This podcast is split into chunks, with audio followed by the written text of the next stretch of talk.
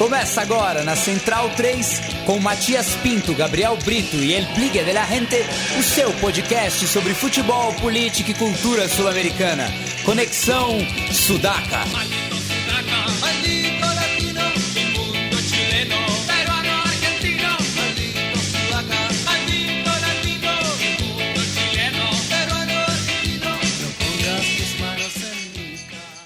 Buenas ouvintes, a Central 3 está começando mais uma edição do Conexão Sudaca, ocupando e resistindo na sua placa de áudio. Meu nome é Matias Pinto e, como sempre, estou ao lado dos meus companheiros de batalha.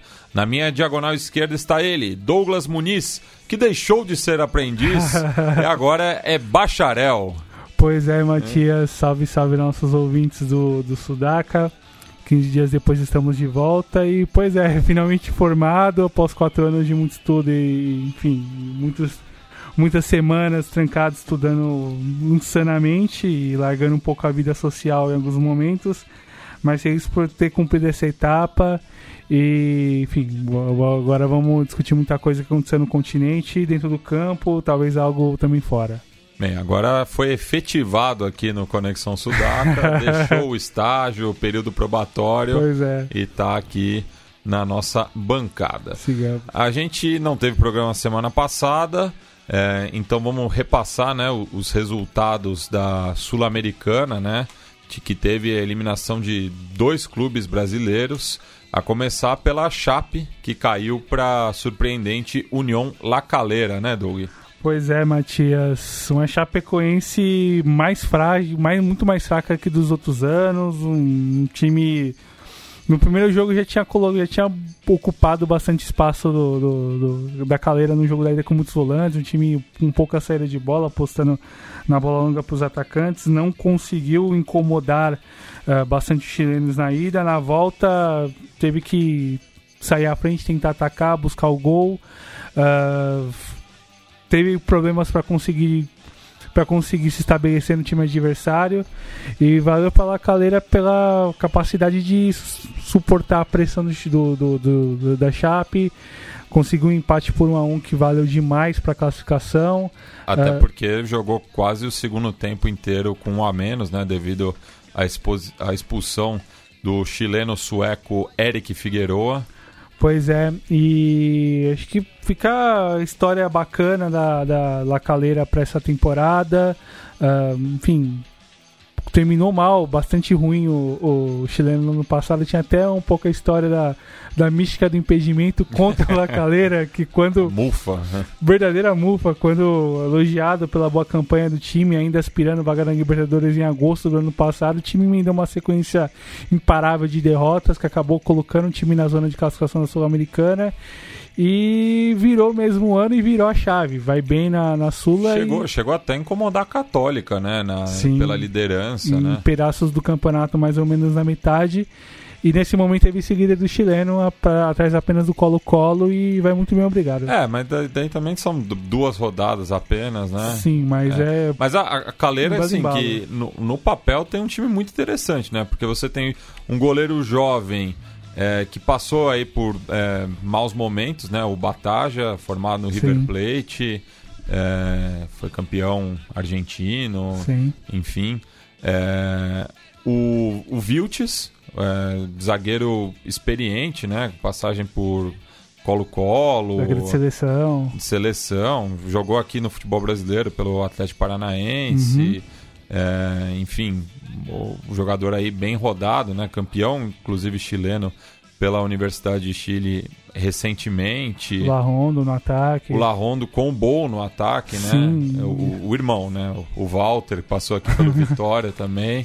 O La Rondo, que passou pelo Rosário Central também, já tinha outras passagens pelo futebol chileno. Sim. Mas um time interessante aí, né, que pode sonhar. Sim, considerando a possibilidade de sorteio, é tudo em aberto. Pode vir, de repente, um peso pesado no bolo, ou pode vir um time talvez de mesmo nível, da mesma equiparação, e com a chance de poder superar e chegar na fase chegar mais à frente no certame, mas um belo começo de ano pro clube chileno. E só me confundindo, o Batalha foi campeão da Copa Argentina, não do campeonato argentino pelo River. Pelo River. Né? Foi bicampeão 2016-2017. Ele que passou também, foi emprestado a Atlético Tucumã e Tigre aí. Com a chegada do Armani, né? Foi perdendo espaço. Ele que meio pegou essa transição, né? Do Baroveiro pro Armani, aí acabou comendo um banco e se recusou a ficar no Tigre, que tá brigando contra o rebaixamento na Superliga. Nunca chegou a se confirmar no River. Teve um período quando o Lux chegou, que ainda havia um certo desacerto em relação a titularidade, mas vai tendo espaço e deve contribuir bastante para a temporada lá no Chile. Correto. E o La Rondo, que estava no Defesa e Justiça, né, na temporada passada, então... Sim. Mas não jogou muito bem na equipe do BK7, fez apenas um gol, né? Livre de lesões, é um dos atacantes, um atacante bastante pode ser bastante útil para o La Calera. Assim, a questão para ele principalmente é lesão, mas capacidade técnica ele tem. Pois é.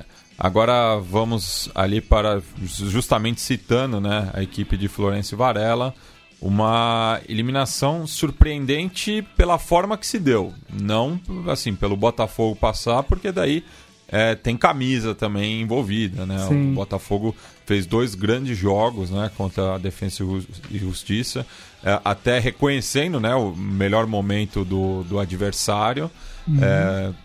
Esperou mais, né, a equipe argentina, mas no fim o glorioso aí, com uma bela atuação do Eric nas 2 jornadas, confirmou a vaga.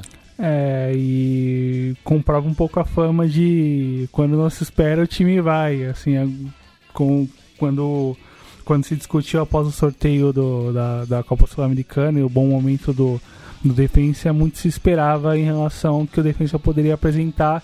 Em campo apresentou, faltou um pouco mais de capricho para finalizar, talvez um campo mais favorável para o estilo de jogo do Defensa, que é um estilo de jogo mais de jogo apoiado, bola no chão, troca de passes, chegada, um time bastante ofensivo.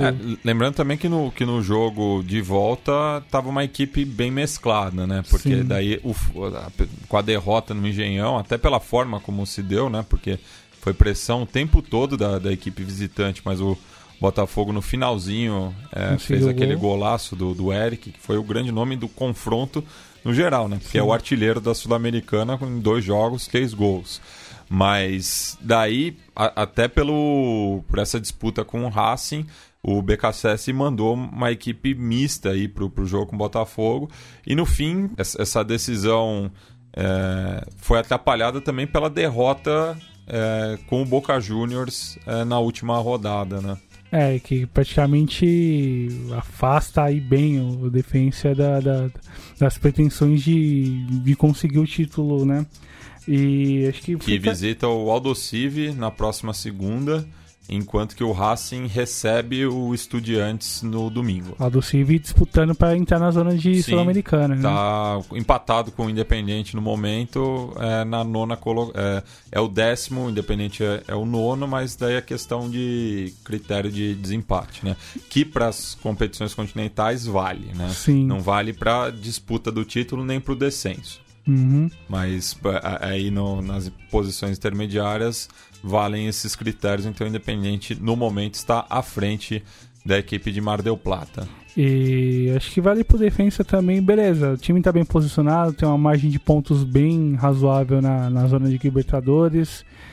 Enfim, enquanto houver disputa, tem que correr atrás, não dá para poupar esforços, precisa ir buscar e ainda tem condição para isso, apesar da chance ser muito...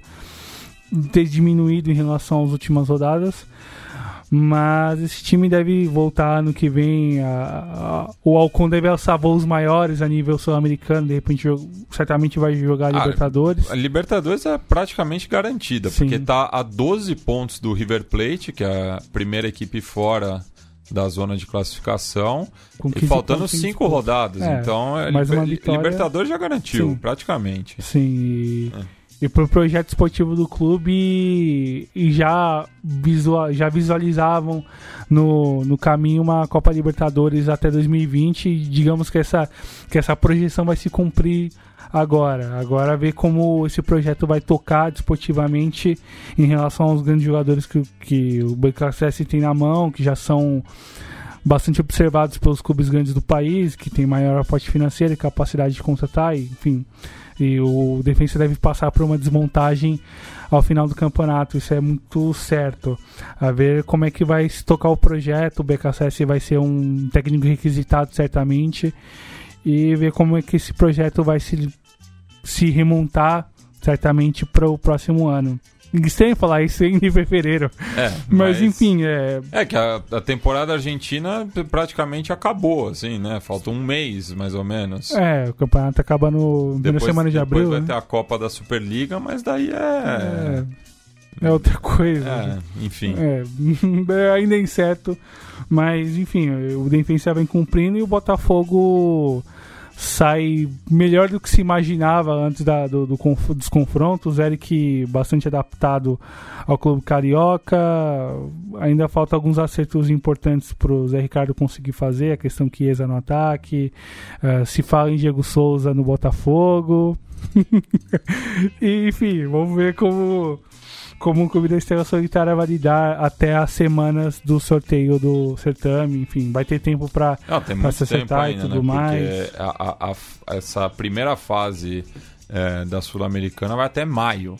Sim, vai ter tempo até lá para... E a volta é só depois da Copa América também. Mais ou menos como foi ano passado em relação à Copa do Mundo, né? Mas, porque enfim, tem que esperar os eliminados da Libertadores também. Sim. Mas o Botafogo até já, por conta dessas duas vitórias, vai pegar uma equipe com menor desempenho, né? na Sul-Americana. Uhum. Então aí já pode também ter um caminho mais favorável rumo ao título. A ver o que virá no sorteio. O sorteio define muita coisa. Né? Pois é. Já o Bahia, né? Depois da derrota em Salvador, dependia de um milagre em Montevidéu. Lembrando que o tricolor da Boa Terra nunca venceu um jogo oficial fora do Brasil. Então, o empate, até por essa circunstância, era o resultado mais óbvio, né? Porque o Liverpool não ia se arriscar a sofrer um gol e ser eliminado desta forma, né? E, de fato, não se arriscou, saiu na boa, tem um time bem interessante aos padrões uruguaios, com bons experientes, no caso do Bava no gol, o Barter no meio de campo, o Guastavino lá na frente, e dois bons jovens, assim, que eu vim acompanhando o primeiro no Sul-Americano Sub-20, que é o Sebastián Cáceres, lateral direito dos bons, o Juan Ramírez, que a gente já vem acompanhando há algum tempo, enfim, apareceu muito bem naquela Libertadores Sub-20 pelo próprio Liverpool. Foi quando foi vice-campeão, né, que o destaque daquele time era o Nicolas de la Cruz, atualmente no River Plate, meio-irmão do Carlos Sanches do Santos. E do Bahia, acho que faltou talvez um pouco mais do talento dos jovens, assim, que vem se destacando desde o ano passado. Reclamaram um pênalti no Ramírez, né? Você achou? Olha, discutível ainda assim. Não me pareceu tão convincente, pelo que eu vi. E acho que faltou um pouco mais dos mais jovens, o próprio Ramírez, mas o Arthur. Você falou da União La Calera que sofre com a zica do impedimento, o Bahia sofre com a zica do Baião de 2. E foi apontado aí pelos cabras como um dos favoritos, né, a ganhar Copa do Nordeste e bem na Sul-Americana, e desde então tá aí, o Anderson Moreira já tá correndo risco. O maior orçamento do futebol nordestino da história. Últimos 5 jogos, apenas uma vitória e 3 empates. Além da derrota pro Liverpool no jogo de ida. E aí... Não, isso antes, mas sim. Perdeu para Jacuipense na última rodada do Campeonato Estadual. Uhum. Problemas à vista pro Anderson ainda se acertar. Faltam, se não me engano, 2 rodadas mais do Nordestão. Tem chance de classificar num grupo ainda assim acessível. E, enfim, tempo para poder pensar como vai ser esses meses restantes focado no Nordestão e no Brasileiro, certamente. E o Liverpool, que tem 4 jogos em 2019, né? Esses 2 pela Sul-Americana e outros 2 pelo Campeonato Uruguaio, e ganhou do Bahia na sua estreia no ano, e depois foram 3 empates, né? Inclusive um jogo maluco com o Fênix, no Parque Capurro, que perdia, se não me engano, de 3 a 0. Foi buscar o empate, tomou a virada e empatou depois. O jogo do final de semana no futebol sul-americano. Pra quem tanto reclamou de tanto 0x0, jogo chato, jogo horrível aqui no Brasil, do Iapoca Chuí, teve algo bom pra poder acompanhar no Paisito. E antes tinha empatado com o Nacional. Também um resultado muito bom. E jogando no Belvedere também, que é importante, né? Os clubes ticos no Uruguai largaram o Centenário e estão fazendo valer o mando de campo. E jogando bem. O Nacional sofreu para conseguir um empate no final. Isso. E por fim, na semana passada, tivemos a surpreendente eliminação também do Once Caldas, que tinha conquistado um empate com gols no Paraguai, mas sofreu 2x0 do Deportivo Santani em Manizales. Pois é, o pequeno Santani completou 10 anos. É Santani ou Santani? Eu acho que é Santani. Tem um acento... Mas tem um acento agudo no I, mas Guarani. É Guarani, não sabe enfim, como, né? Se tiver algum ouvinte paraguaio aí, por favor. Aceitamos ajuda. E 10 anos do clube, completados agora no dia 27 de fevereiro.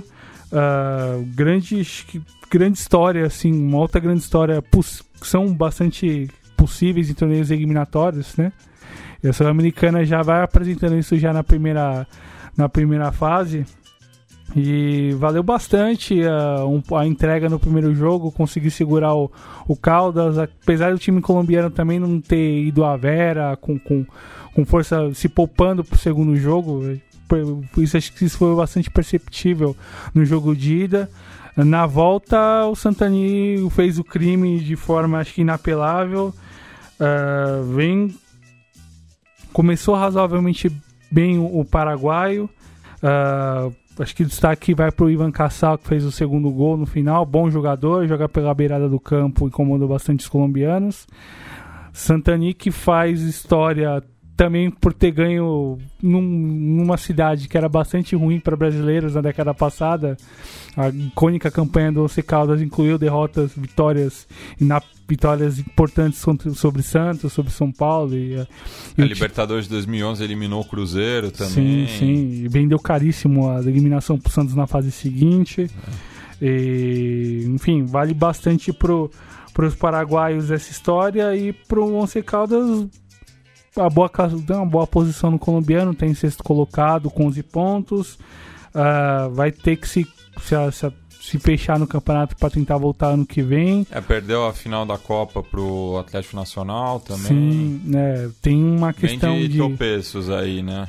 Tem uma questão de talvez acerto para as próximas rodadas, para os próximos meses. Afinal, o ano agora só vai ser Nacional. E aí é um pouco uma faca de 2 gumes, que é o problema da Sul-Americana largada desse jeito, porque o time que cai fora, de repente, muito cedo, só tem o Campeonato Nacional para lidar. E aí... uma situação similar ao do Independiente Medellín também. Sim, né? Exatamente, que caiu ainda mais cedo. E que vem mal no campeonato local, né? Conseguiu a primeira vitória na última rodada, em visita ao Rio Negro, mas até então eram 6 jogos sem vencer. Pois é, e teve a rodada, o jogo dele adiado, que era o clássico com o Atlético Nacional esse final de semana, foi jogado agora para o final de abril. E problemas para o Zambrano acertar o time, tem ainda uma margem de pontos razoável para lutar pelo campeonato, de repente buscar as últimas vagas restantes, mas enfim, o mau começo cobrou muito a conta aí na Libertadores, a gente viu Isso no jogo principalmente com o Palestino. Passando agora para semana corrente, né? Que também já está chegando ao fim. Sim. Mas talvez eu acho que o grande destaque, né, dessa semana tenha sido a eliminação do Santos para o River Plate de Montevidéu. Também o Santos só vai disputar agora competições locais, né?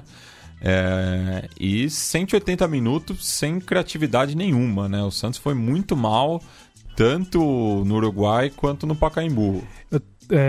Só para começar falando dessa partida, acho que a gente concorda bastante que um estádio vazio é absolutamente deprimente e é uma punição absolutamente descabida, que a gente já discutiu bastante no ano passado. E até, se a gente parar para pensar, as consequências dessa punição. Eu estava acompanhando, inclusive, no pré-jogo, ia haver uma manifestação dos torcedores santistas, da jovem, ali na Charles Miller. Porém, eles foram aconselhados a não fazê-lo sob risco de punição. Pois Veja é, não, que a Conmebol tá querendo mandar também o que acontece fora de campo, né? Pois é. Teve essa recomendação também para a torcida do Cruzeiro, né? Já pensando no jogo da semana que vem. O maldito ciclo de punições, tendo a chancela, a liderança do senhor Alejandro Domingues, que a gente prefere poupar outros adjetivos em relação a ele. Mas falando do jogo... eu tenho impressão, olhando o Santos jogar, um time moderno, com boas ideias, ofensivo... e só me corrigindo de novo, o jogo do Cruzeiro em casa é na outra semana, quando recebe o Deportivo Lara, na quarta-feira, dia 13. Que é a segunda rodada pro Cruzeiro. Segunda rodada pro Cruzeiro.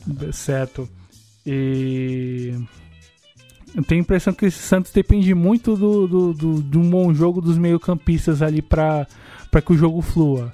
Pituca, Sanches, o Jean Mota, que vem jogando muito bem nesse começo de ano aqui no Paulista. É um dos jogadores que tem mais assimilado, né, a metodologia do Sampaoli. E cresceu muito, né? Demais. E veja só, se tornou um jogador importantíssimo para os outros jogos do Santos. Tanto é que ele não jogou contra o Palmeiras e o time sofreu e entrou, mas não conseguiu contribuir em relação ao resultado final. E quando o jogo não flui por eles, não vai. Tendo bons atacantes na frente, Soteldo, ou Rodrigo, ou Dergues ali na frente, enfim, tendo bons jogadores em algumas posições importantes e chave para o time do Sampaoli pensa, o time não vai. Se esses caras não jogam bem, o time não anda mesmo. E não há alternativas. Ele foi com o Copete na ala esquerda e foi um outro sofrimento terrível. Assim, nas poucas vezes que o River conseguiu chegar no ataque, que foi o gol. E acho que vai precisar corrigir questões fundamentais de elenco, o próprio Sampaoli, para lidar, pensando no restante de Paulista e o brasileiro que deve vir. E fica a história espetacular pro River, sendo um uruguaio talvez de maior sucesso na história da Copa Sul-Americana. Já foi semifinalista em 2009. Tem um time bem montado para enfrentar esse semestre. E já a experiência, né, do Matias Alonso no banco, que é irmão do Ivan Alonso, né? Irmão do Ivan Alonso, sim, né? O Oliveira centroavante à frente, o Piris, o Calçada na volância. Tem caras bons possíveis aí de experiência pro River se fechar e garantir situações importantes do campeonato. É a síntese do futebol uruguaio, né? Você tem veteranos e promessas. Isso. Você falta ali esse miolo, né? O miolo joga lá fora, infelizmente. Pois é. Mas fica a história legal do River ter eliminado. Mauro da Luz, um dos bons atacantes a serem observados. E, enfim, acho que para quem olha para a planilha de custo de time, de valor de time, de valor de mercado, como se falou a semana inteira, e é um assunto absolutamente insuportável de se ouvir e de se ver, acho que fica a história do campo e bola, fica as histórias dos atletas que decidiram em campo e principalmente fica mais uma marca para um clube brasileiro caindo na primeira fase de um torneio sul-americano, que precisa ser discutido para além, do cálculo de valor de mercado de time. Tem outro debate que precisa ser feito que não é feito. Não, e é isso, né? Os clubes brasileiros estão se acostumando a esses vexames, né? Sim. Porque, claro, daí vamos falar do valor de mercado, mas vamos dar a cornetada também, né? É inadmissível o Santos ser eliminado para o 8º colocado da temporada uruguaia. E aí olhar para campo e bola, não é olhar para valores, olhar para campo e bola. Olhar para talento. Porque o Santos tem time para fazer uma campanha, chegar nas cabeças na Sul-Americana. Eu acreditava que era um dos favoritos. Até pelo bom começo do trabalho de São Paulo, mas pelas contratações que foram feitas também, né? O Soteldo eu acho um jogador fantástico. Sim. O Santos apostou muito bem. A manutenção do Derlis, pra mim, foi fundamental. O do Carlos Sanches também. Também. De outros jogadores aqui do elenco importantes, o caso do Vanderlei é um exemplo bastante e ainda chega o Everson também para fazer sombra, né? Sim, enfim, de repente esses 6 meses do Rodrigo poderiam ser para tornar esse time forte, para dar um pouco de boas alegrias pro Santista.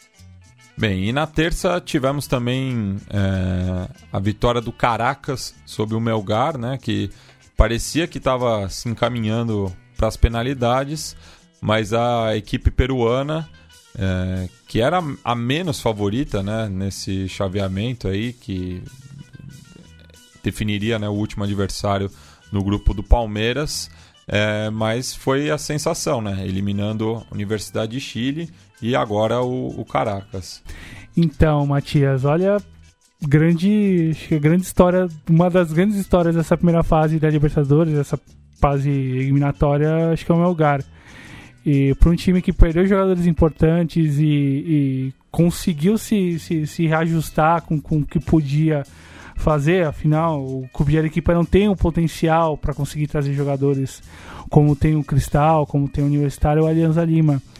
E valeu bastante o bom trabalho do Jorge Pautasso para conseguir montar o time. Primeiro jogo o time foi muito bem contra o Caracas, poderia talvez até ter matado a definição, a classificação. Fez 2-0 jogando um belo futebol. Teve o golaço do nipo peruano, o Aracaki, né? Sim. O Hideyoshi Aracaki. Sim, e conseguiu apresentar bons valores, além do Aracá, que é o próprio Cuesta, bom centroavante ali na frente, que fez o gol agônico que classificou o Melgar no final do segundo jogo, quando o placar se encaminhava a classificação para a definição da classificação para as penalidades. E acho que, para além do resultado, as próprias ideias do Pautasso no elenco já vêm sendo apresentados em nível de qualidade em jogo, apesar de alguns acertos precisarem ser feitos para a zaga. Enfim, é um time ainda inconstante na defesa, e fica mais uma barreira quebrada pelo Melgar. Desde 2010 a gente não tinha 3 times peruanos na fase de grupos da Libertadores, e esse ano teremos. Positivo. Passemos agora para quarta-feira, né, onde tivemos a classificação do Royal Paris nas penalidades diante do Monagas, né? Sim. O resultado simétrico aí, né? 2-1 em Santa Cruz de la Sierra, e o mesmo placar para a equipe mandante na Venezuela. Sim. E nas penalidades a equipe dos Imobiliários se deu melhor. Que começou mal o boliviano, inclusive, ganhou apenas uma vez, está em penúltimo colocado no Apertura, mas conseguiu apresentar principalmente bom futebol no primeiro jogo. Destaque maior pro João Jairo Mosqueira, bom centroavante, que o clube conseguiu manter para essa temporada. Tinha sido um dos grandes destaques na grande campanha do clube boliviano no clausura. E, enfim, Pro jogo mesmo, faltou, no jogo de volta principalmente, faltou um pouco mais de cuidado defensivo, o Monagas pressionou bastante, faltou um pouco mais de atenção em determinados momentos do jogo, isso era bastante notável em relação à própria defesa, capacidade de se defender no segundo tempo, e jogou nas penalidades, foi decidido a favor dos bolivianos, ficou boa classificação, apesar do sofrimento. Tem um técnico que é bastante vivido em situações sul-americanas, caso do Roberto Mosquera, que era técnico daquele Jorge Wilstermann que caiu nas quartas de final pro River Plate, mas eliminou o Atlético Mineiro durante a campanha. Nas oitavas de final. Exato.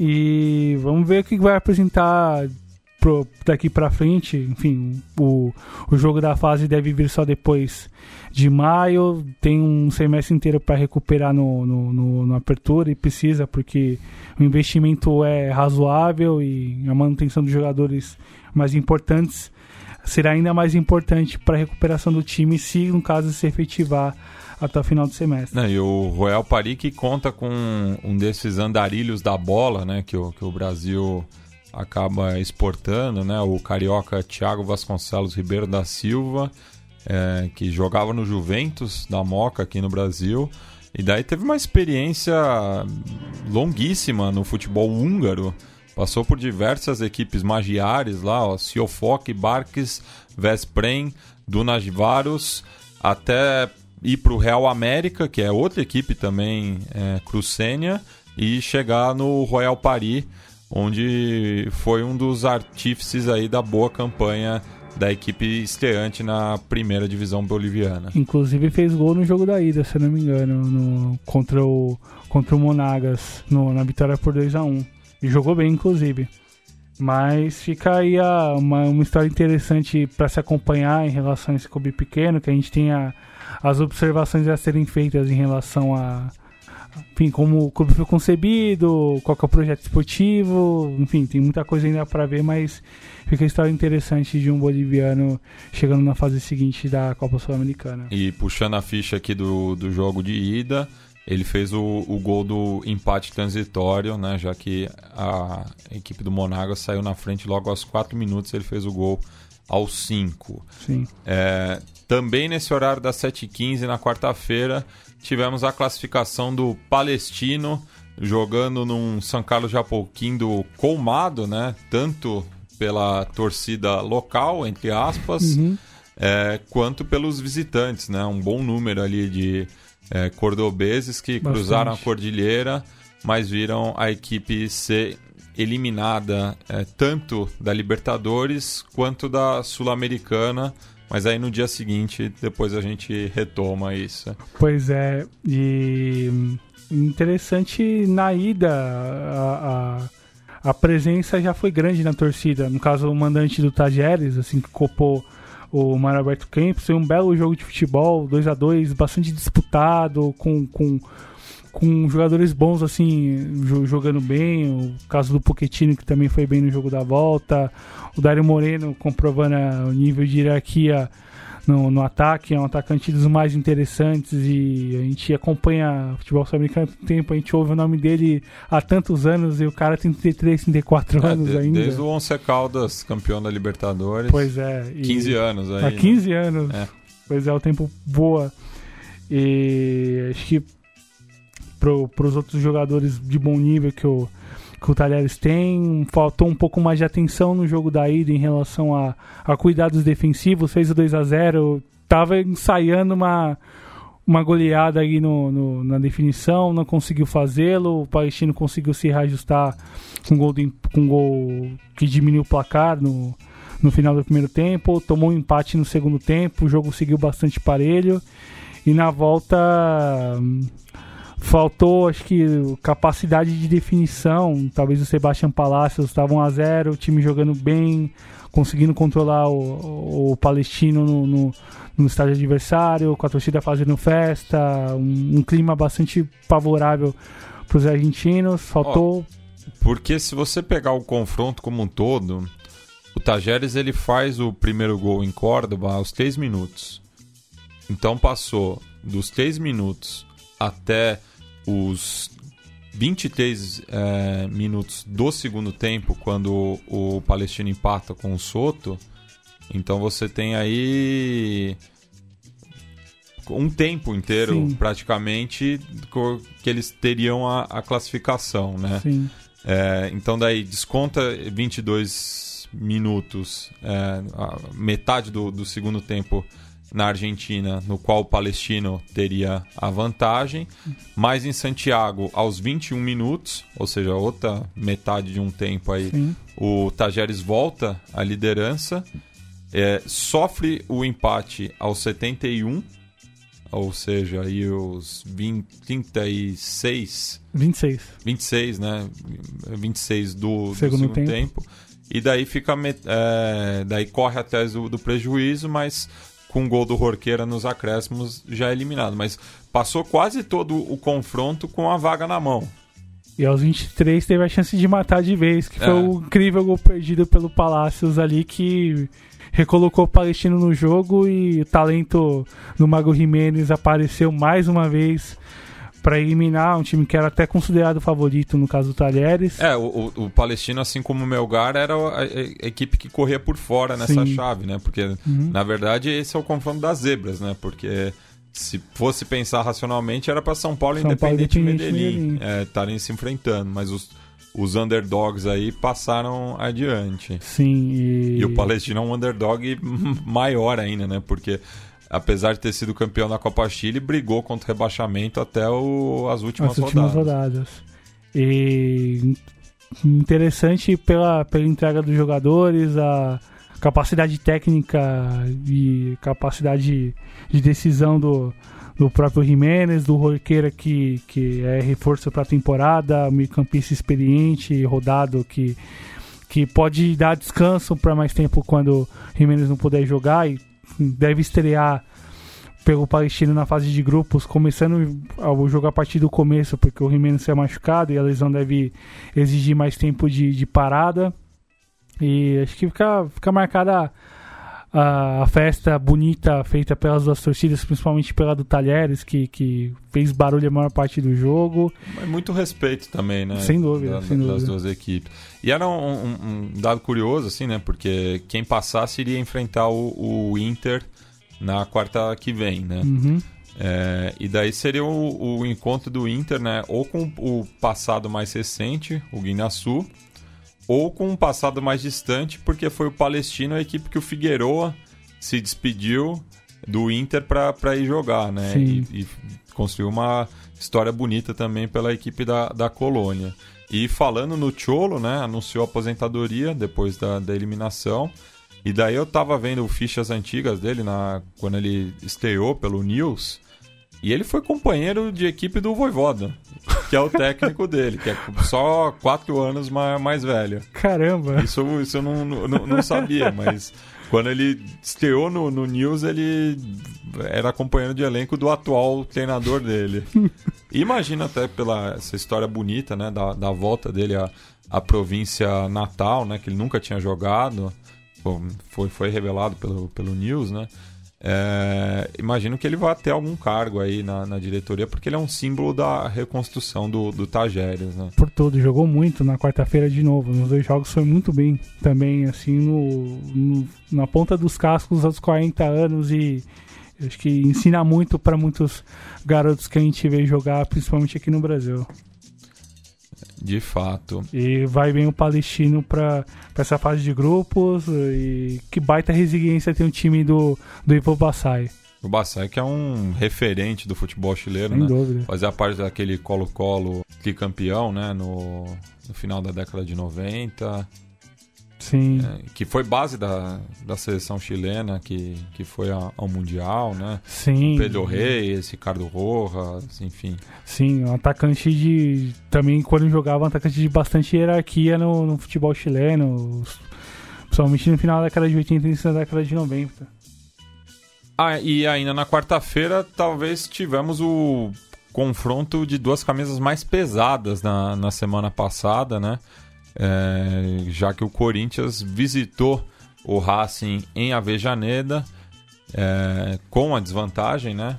Sim. Buscando o gol, Mas o que se viu foi também o mistão do Racing, assim como o Defesa e Justiça, dando muito trabalho para o Corinthians, né? Saiu na frente ali com o Cristaldo, mas o Wagner Love entrou no segundo tempo e resolveu a partida, né? Com apenas 2 titulares, o Racing jogou contra o Corinthians, vem com uma moral muito alta depois de ter vencido o Clássico de Avellaneda. Olhando pro campo e bola, jogou melhor que o Corinthians mesmo. Você percebia isso não só pela forma como o time estava posicionado em campo, mas pela ideia de jogo, pelo como essa ideia vinha se desenvolvendo. Acho que, para além do destaque coletivo do Racing, vale mencionar, e isso acho que já é perceptível para muita gente, o nível baixo do Henrique e do Manuel na zaga corintiana, além do nível regular para baixo do Danilo Avelar, e é um problema e tanto pro Carille lidar, que é um treinador mais voltado a defesa. O Carille constrói suas equipes pela defesa. A parte de trás, né? Enfim, é um pensamento um pouco mais de segurança. Para quem tinha Pablo e Gil, é uma queda muito... Pablo e Balbuena. Pablo e Balbuena. Enfim, que teve zagueiros de ótimo nível, enfim, ter que lidar. O Henrique já não é o mesmo e também... Nunca confirmou, né? Nunca se confirmou. Nunca foi um grande zagueiro, né? Nunca se confirmou. Foi para uma Copa do Mundo, Deus sabe como, mas... e o Manuel, que foi sempre um operário, assim, da bola, né? É um zagueiro que eu gosto bastante, mas... era titular no Atlético Paranaense, mas não confirmou no Cruzeiro, né? Sim, a chance talvez dele confirmar o que a gente pensava dele era no Cruzeiro, no Corinthians, ele chegou e não chegou bem. O Carlinhos prefere bancá-lo. Tem bons jovens ali, o Pedro Henrique e o Léo Santos, que um deles que acertou com o Fluminense, que poderiam ocupar espaço desses dois experientes. O próprio Marlon, que vinha jogando bem com as chances que teve. Mas, além da zaga, o Corinthians precisa acertar a questão do meio de campo, a questão do Sornosa, como é que ele vai jogar, de que forma que ele pode responder para a equipe em campo. Eu gostei do Ramiro. Acho que o Ramiro manteve uma intensidade muito boa. Sim. Jogando fora. E, enfim, o Ramiro conseguiu apresentar um bom jogo, que era algo que muita gente estava em dúvida em relação ao que ele poderia apresentar. E fez uma boa parceria com o Ralf na marcação. Sim, e uma outra questão é acertar quem pode ser companheiro ali da frente do Gustavo. O Gustavo é titular absoluto do ataque, né? Vive em grande fase. E pode ser o Love numa outra formação, fugindo um pouco do que o Carlinhos esteja pensando, talvez com o Love vindo de trás, complementando o Gustavo. E, enfim, o Love voltou muito bem, fisicamente está no bom nível, tecnicamente acho que não dá para discutir. O Sérgio Dias também, que é criticado, né, por parte da torcida, mas acho que é um jogador que não tem chance. Mas acho que é um jogador que sempre que entra... faz uma bagunça, sim, né? Sim, é bom jogador. E acho estranho, né, que o Bocelli, que foi anunciado aí com uma grande contratação dessa janela de transferências, tenha tido tão pouca chance, né? E tem tempo para poder testá-lo no Paulista, lógico, não conforme você espera, porque o centroavante está metendo o gol todo o jogo, mas dá para, de repente, pensar em testar os dois juntos, de repente, numa situação, condição de jogo, como foi contra o Botafogo, quando o Corinthians conseguiu vencer no domingo passado. E falando do Racing, né, tipo, a gente fala time reserva do Racing, mas tem ali jogadores também que... foram vitoriosos por onde passou, né? Nery Cardoso, Nery Domingues, o Pijude, enfim, o Solari. É uma equipe bastante competitiva, não à toa, né? Que são jogadores que vêm entrando durante a Superliga. E mostra aí que o Racing tem um plantel mesmo para quem está nas cabeças, né? Sim.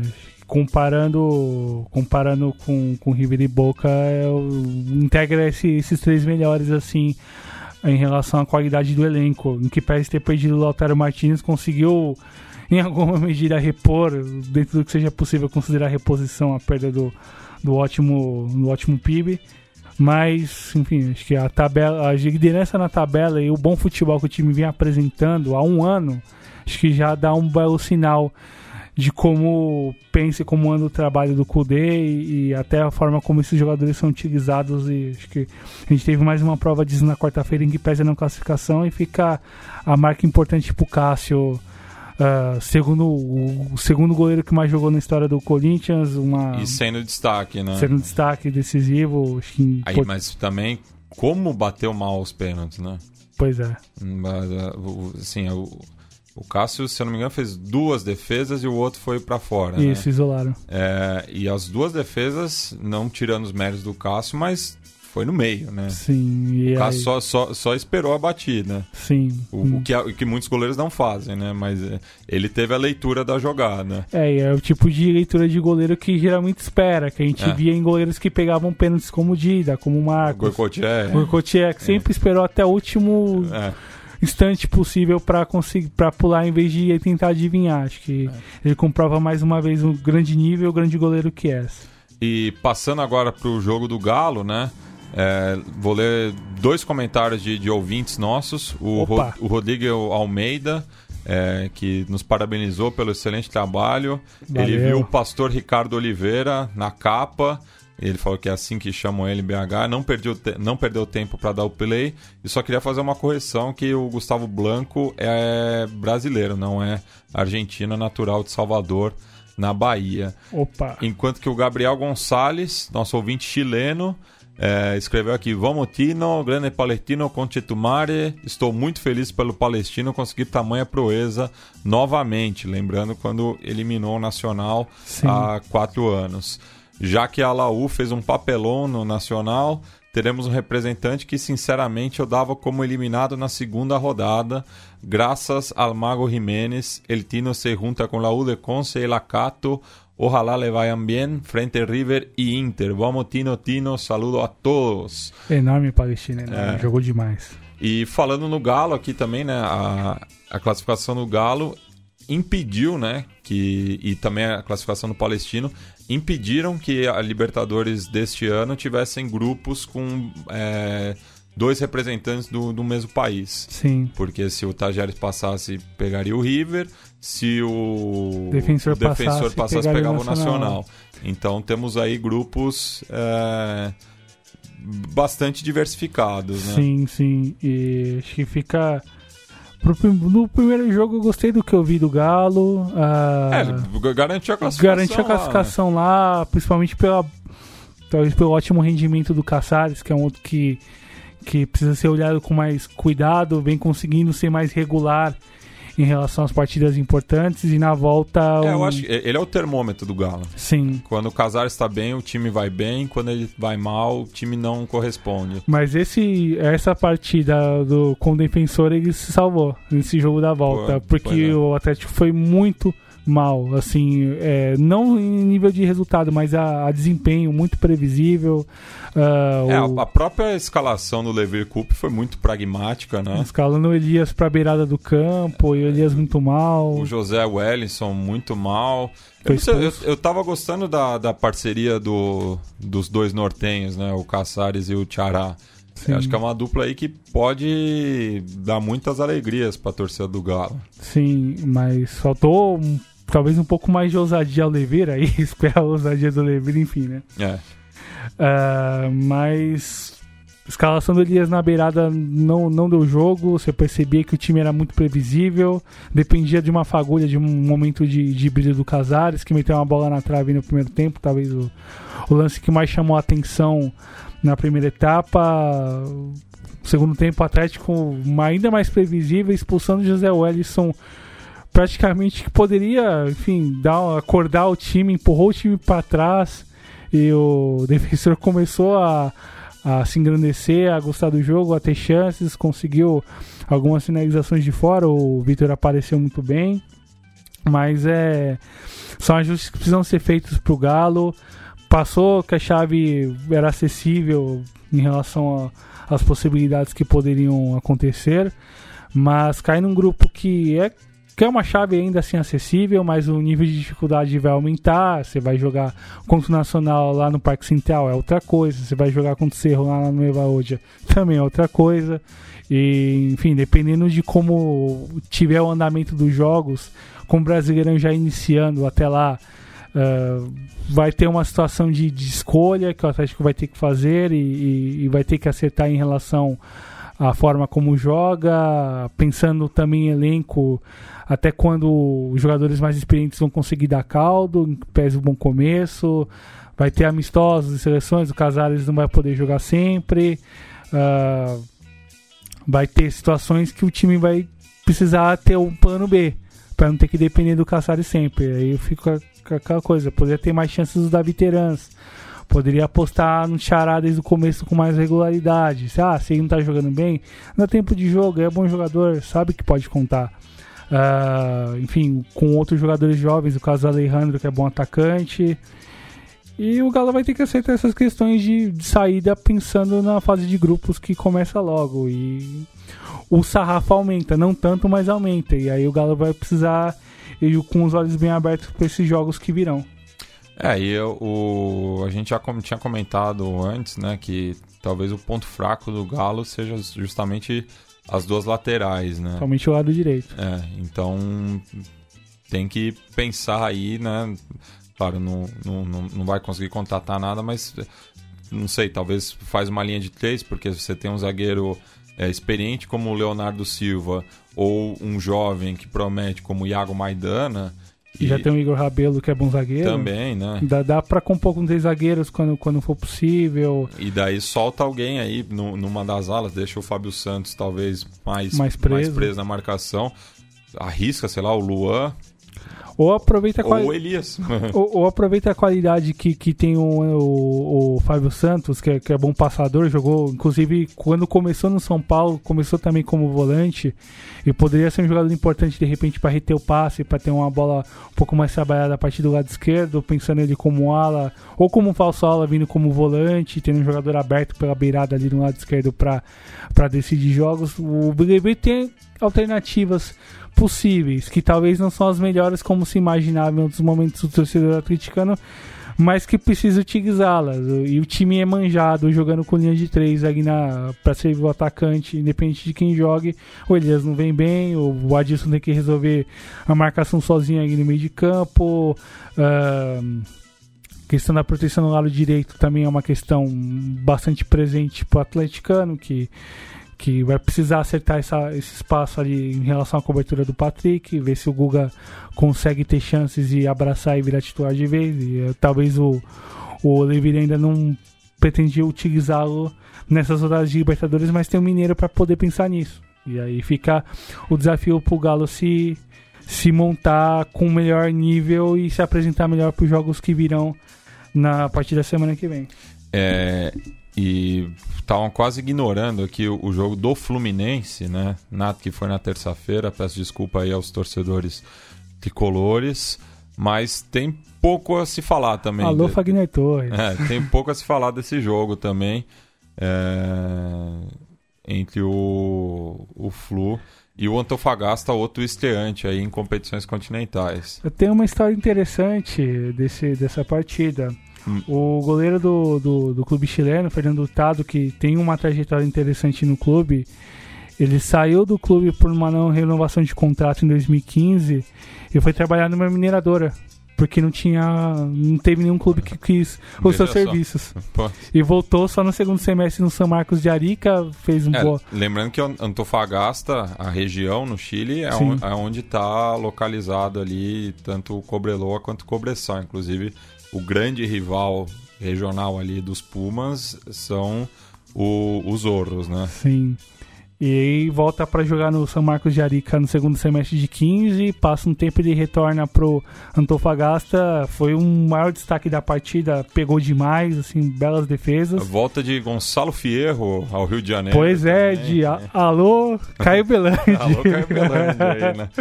Ele que foi campeão brasileiro pelo Flamengo, né, em 2009. E, enfim. E também fez parte daquele super time do Colo-Colo, tetracampeão chileno, com Matias Fernandes, Alexis Sanches, Chupita Suaço, Lucas Barrios. E acho que faltou um pouco mais de pro Flu, um time muito postando muito em bola cruzada, faltou um pouco mais de trabalho pelo chão. Faltou o Ganso. Faltou o Ganso. Segundo jogo do Ganso, né? É, pois é. Segundo jogo que foi hoje, né? Pois é. Que empatou com o Bangu. Não, perdão, empatou com o Resende jogando em Bangu. Né? É. E... já que o Bangu ganhou o clássico suburbano vencendo Madureira por 1-0. Exato. O jogo foi agora à tarde. Agora à tarde.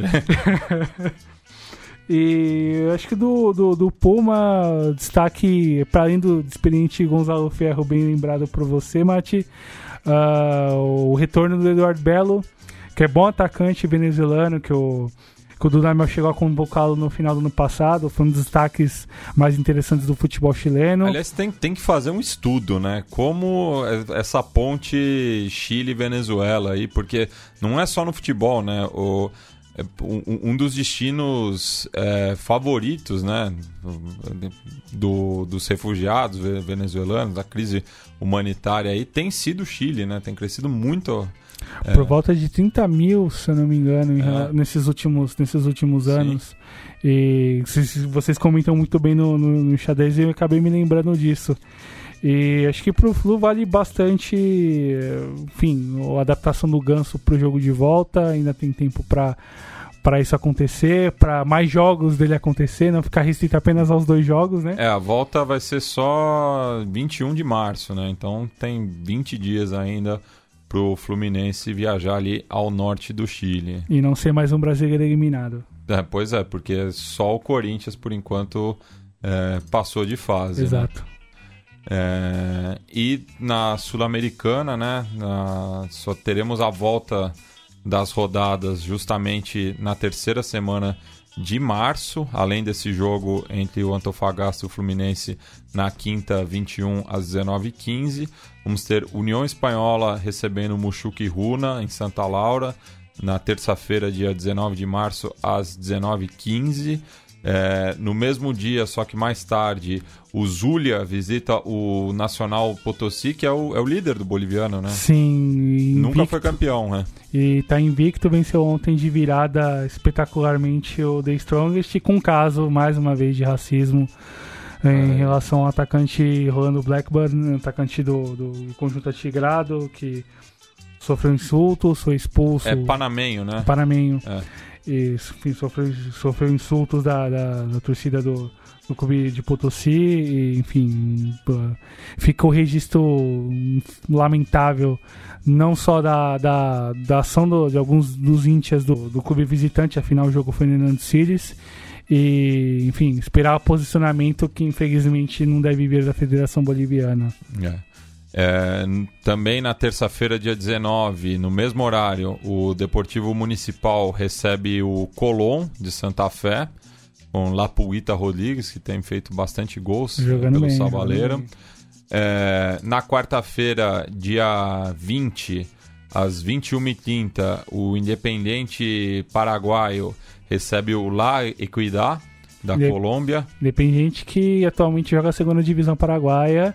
Classificou pela pontuação acumulada durante o ano no Paraguai, eu tô tendo apertura no clausura, mas o Promédio derrubou. É Independiente de Campo Grande, né? Exato. Que não é a capital sul-mato-grossense, apesar de estar próximo. E compartilharem alguns hábitos, entre eles o tererê, né? Também na quarta, mesmo horário, o União de Santa Fé faz sua estreia, né, por competições internacionais, recebendo o Independiente del Valle, que consegue revelar muitos jovens jogadores e, enfim, mais uma temporada figurando nos torneios sul-americanos. Na quinta-feira, dia 21, às 19h15, o Montevidéu Wanderers recebe o Sport Huancayo no Parque Alfredo Vieira. O Wanderers, que terça-feira foi uma grande noite pro futebol do bairro do Prado, né? Porque o River Plate classificou eliminando o Santos e o Boêmio deu uma goleada na visita ao Nacional no Gran Parque Central, de virada. O Bolso fez 1-0, O Anders ainda no primeiro tempo fez 3-1 e depois anotou o quarto no segundo tempo. Pois é, crise e tanto ali pro Eduardo Domingues se virar, enfim, pro Nacional ter que lidar agora nessas semanas.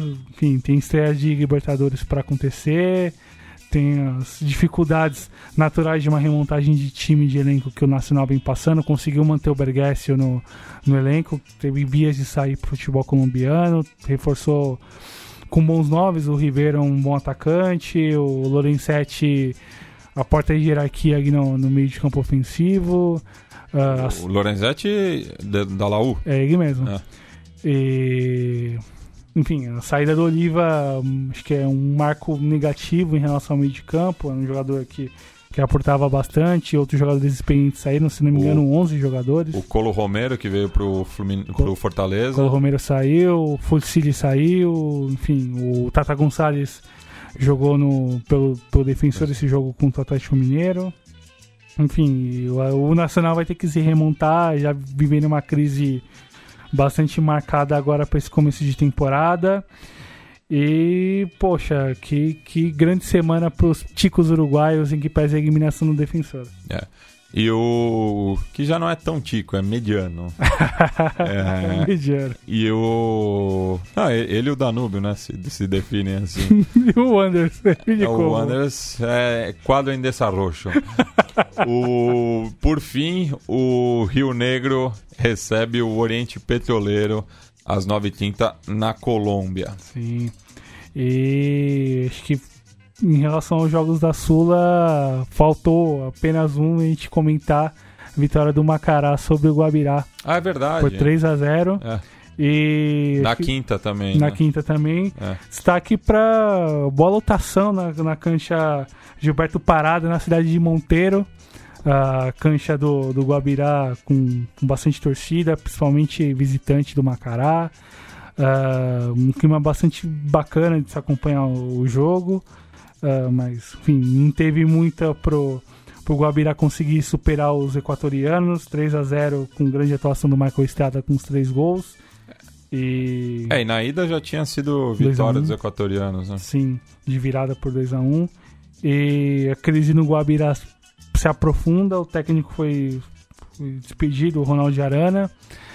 O clube está em penúltimo e último colocado no boliviano. Aliás, penúltimo, o último é o Aurora. Não, tá na frente do Royal Paris.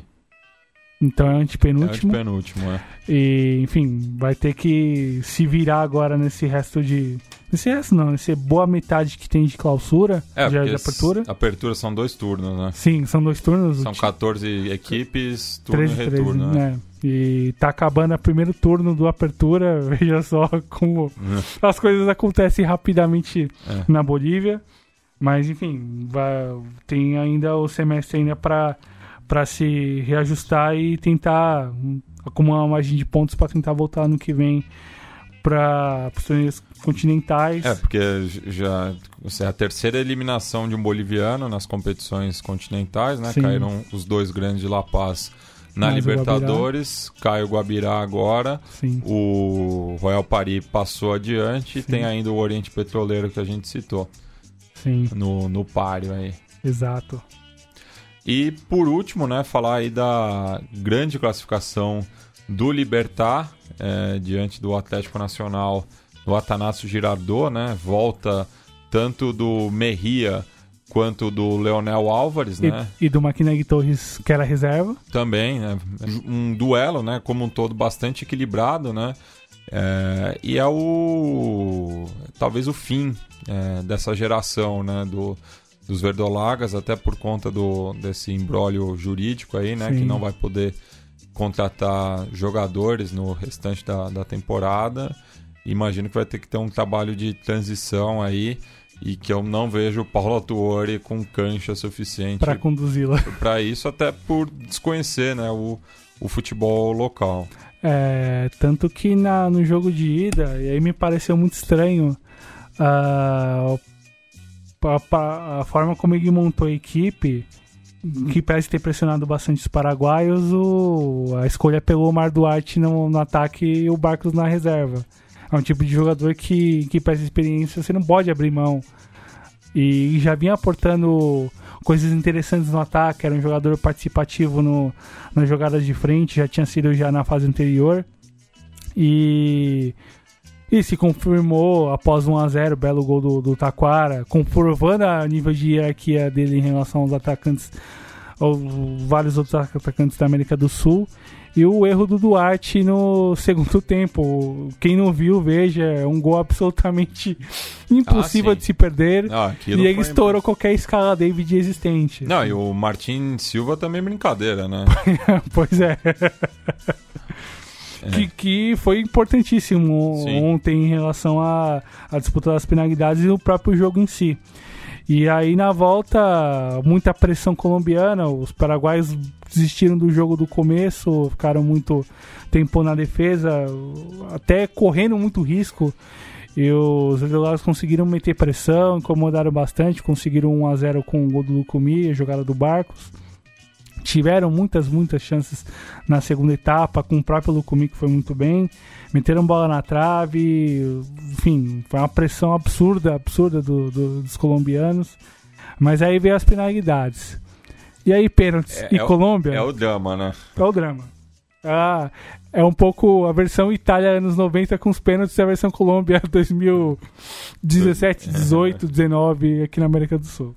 Pois é, e justamente, né, Martin Silva acabou sendo o destaque dos Gumarelos, logo pegando, né, a primeira cobrança do Daniel Bocanegra. Apesar de um dos lances do jogo, ainda no final do primeiro tempo, um pênalti do Mejia sobre o Cepelini que não foi dado. Enfim, poderia mudar o placar ou não, mas fica o destaque negativo para mais uma eliminação colombiana. O retorno do Leonel Álvares, mais uma vez. Ele que justamente fez o gol do título em 89, pênalti, na disputa de pênaltis com um paraguaio, na caso Olímpia.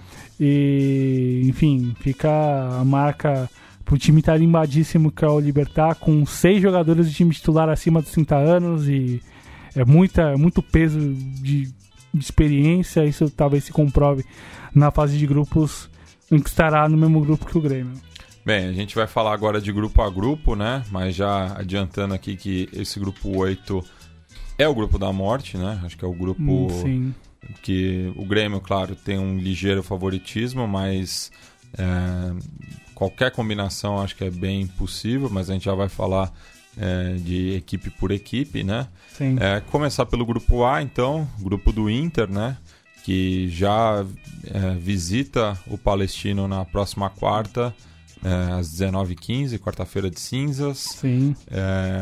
O Inter que vem aí um começo de temporada meio vacilante, né? Perdeu pro Pelotas em casa, equipe que veio da segundona gaúcha, né? Tem alternado bons e maus momentos no Campeonato Estadual, que é a única desafio. É o único parâmetro que a gente tem, né? No começo de 2019 em relação ao Colorado. E com muitas críticas em relação a que o time vem apresentando em campo e a que pensa de equipe, de jogo, no caso do Odair Hellmann, bastante criticado nesse começo de temporada, até um pouco além da conta, né?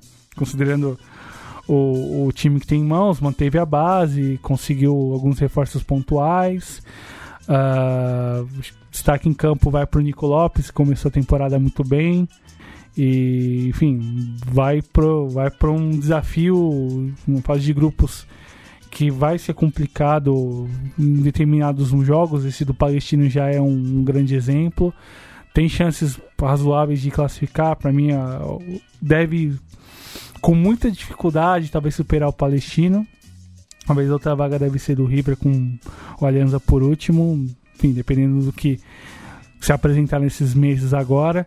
Mas pro Inter vai valer bastante um pouco de atenção em determinados jogos. Esse jogo com o Palestino lá no Chile não vai poder negociar a derrota. Não cabe fazer isso agora, ainda mais considerando nesse momento de oscilação de nível de resultados e desempenho. Mas minha aposta nesse grupo é River e Inter. Eu acho que até pelo tamanho dos clubes não dá para ser diferente, né? A Alianza Lima, que teve um final de 2018 muito ruim, né? Sim. Perdeu o clássico no último domingo por 1-0 para o Sporting Cristal, que foi o algoz na final do Campeonato Peruano. Com Miguel Angel Russo como treinador, com uma outra proposta de equipe diferente do Vasco Bengoechea. E vamos ver como é que o Intimo vai se sair nesse novo desafio. Isso, Palestina a gente já falou bastante. Sim. Então passamos agora para o grupo B, o Cruzeiro, né, reencontrando o Huracan, além do Deportivo Lara e do Emelec. E Cruzeiro, acho que para a forma como o Mano pensa a equipe, vai precisar, com mais tempo, tentar um encaixe com o Rodriguinho, que é um jogador que aporta bastante e vai ser importante porque o Cruzeiro projeta para o ano. A manutenção do Thiago Neves é importante, considerando que ele pode representar para essa equipe para os jogos mais importantes. É um jogador para jogo grande, o Cruzeiro conta muito com ele. A manutenção dos jogadores experientes é positiva e acho que tem chances reais de terminar em primeiro mesmo. Acho que é uma aposta bastante clara. O Huracan, com a saída do Gustavo Alfaro, vai precisar, ainda está em processo de acerto com o Truco Mohamed. Tem um time de bom nível, mas os resultados no Argentino não estão acompanhando o que está se esperando dessa equipe. A saída do Marcos Dias ainda não foi plenamente reposta, é um goleiro de experiência, que era um ídolo importante, um jogador bastante confiável jogando pelo Globo. O caso do Emelec... Mas tem a volta do Mohamed, né? Que é um cara muito identificado com o clube. Sim, sim. Passou bons momentos, né, na frente do Globo como treinador. Sim. E tem feito, né, um bom papel aí na Superliga, né? É o atual 7º colocado. Enfrenta o Patronato nesse domingo, né, antes aí da estreia da Libertadores. Sim. Mas vem de resultados aí ok, assim, né, para o que se espera do Huracan, né? Mas ainda há um período ainda em relação de reacerto do time, de acerto mesmo com um técnico, que isso talvez represente nos resultados e na boa posição que o time tem na tabela e pela segunda temporada seguida, o que é bastante importante, considerando um time que muitas vezes foi ioiô nesses últimos anos, caindo e subindo de divisão no futebol argentino. E olho no Andrés Roa, né, atacante colombiano, que talvez seja o grande destaque desse time. É bom, hein? É bola. E o Emelec, acho que a manutenção do Angulo é importante. Vamos ver como é que vai ser esse começo de ano pro Emelec. Vem apresentando bons predicados nesse começo de equatoriano, mas o desafio aumenta com o Libertadores. Ganhou o primeiro jogo, mas vem de 2 derrotas, né?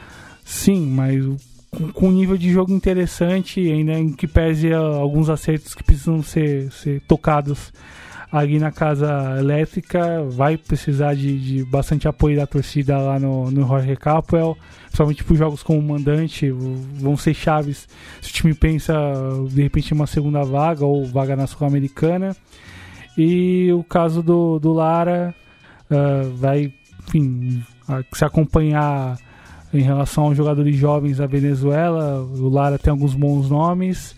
E, enfim, ver como esses jogadores vão conseguir lidar nesse começo de semestre. Enfim, o futebol venezuelano ainda vivendo, em que pese o caos que o país vive. É um reflexo da crise, né? Sim. Inclusive, até esqueci de comentar no jogo do Caracas, estádio vazio. Né? E tinha uns tirantes na barra do Rojo, com as cores da bandeira venezuelana. Mas e daí não sabe se é apoio para quem, né? Porque pois quando o Chávez morreu em março de 2013, eles levaram uma bandeira em apoio ao comandante. Sim. E, enfim, vai ver como vai lidar em relação aos jogos que os times que foram visitar a Venezuela talvez não enfrentem pressão e, enfim, Acho que tá bem desenhado que é Cruzeiro e Huracan ali disputando de repente com o Emelec, mas com bastante chances pro Globo conseguir classificar. Isso, passando pro grupo seguinte, que talvez seja o grupo mais equilibrado para baixo, né? Porque tirando o Olímpia, que é talvez a equipe mais tradicional do grupo, não tem aí nenhum bicho papão, né? Você tem o Godoy Cruz, o Sporting Cristal e a Universidade de Concepción. Sim. O Tomba, né? Teve uma ótima temporada ano passado, manteve, né, o Morro Garcia, né, que é o grande referente da equipe mendocina, que Sim. está na sua segunda Libertadores, né? Disputou a edição de 2012... Não, disputou 2017, sendo eliminado pelo Grêmio. Sim, exato. Nas oitavas de final. Então, terceira Libertadores aí para os bodegueiros. O Sporting Cristal tem uma coincidência, né? Duas equipes ligadas à indústria de bebidas alcoólicas. Uhum. Pois é. Mas faz tempo que não faz uma campanha boa na Libertadores. E a Universidade de Concepción tentando apagar o papelão do ano passado, né? Sendo goleada pelo Vasco na ida e na volta, num placar global de 8-0. E que começou mal a temporada, é o último colocado no chileno. Tem algumas questões ainda que precisa acertar em relação à montagem de elenco. E, enfim... sim, mas sendo justo, perderam um jogo pro Colo-Colo em Macu, né? Então, tá bem no começo do campeonato, né? Sim, tem esse argumento a favor. E são 5 equipes com um ponto, né? Então, tá todo mundo ali embaixo. Aqui a diferença é que a Universidade da Concepción não fez um gol. Sim, mas fica o que pode acontecer em relação aos jogos seguintes. Agora, com um desafio maior na Copa Libertadores, tá bem desenhado um pouco a proeminência que o Olímpia tem em relação aos outros, manteve o time titular, manteve o elenco, os jogadores mais importantes, conseguiu reforçar com o Caraz vindo do Libertad, que é um zagueiro de nível, de bom nível, capaz de ser titular, garantir a posição aí na zaga do Decano. E, enfim, o Godoy Cruz, a manutenção do Morro Garcia é importante, mas o time não consegue mais apresentar o mesmo nível que apresentou na temporada passada. No caso do Cristal, a saída do Salas é um problema, e a própria forma como se deu a saída do outro técnico que substituiu ele também foi bastante estranha.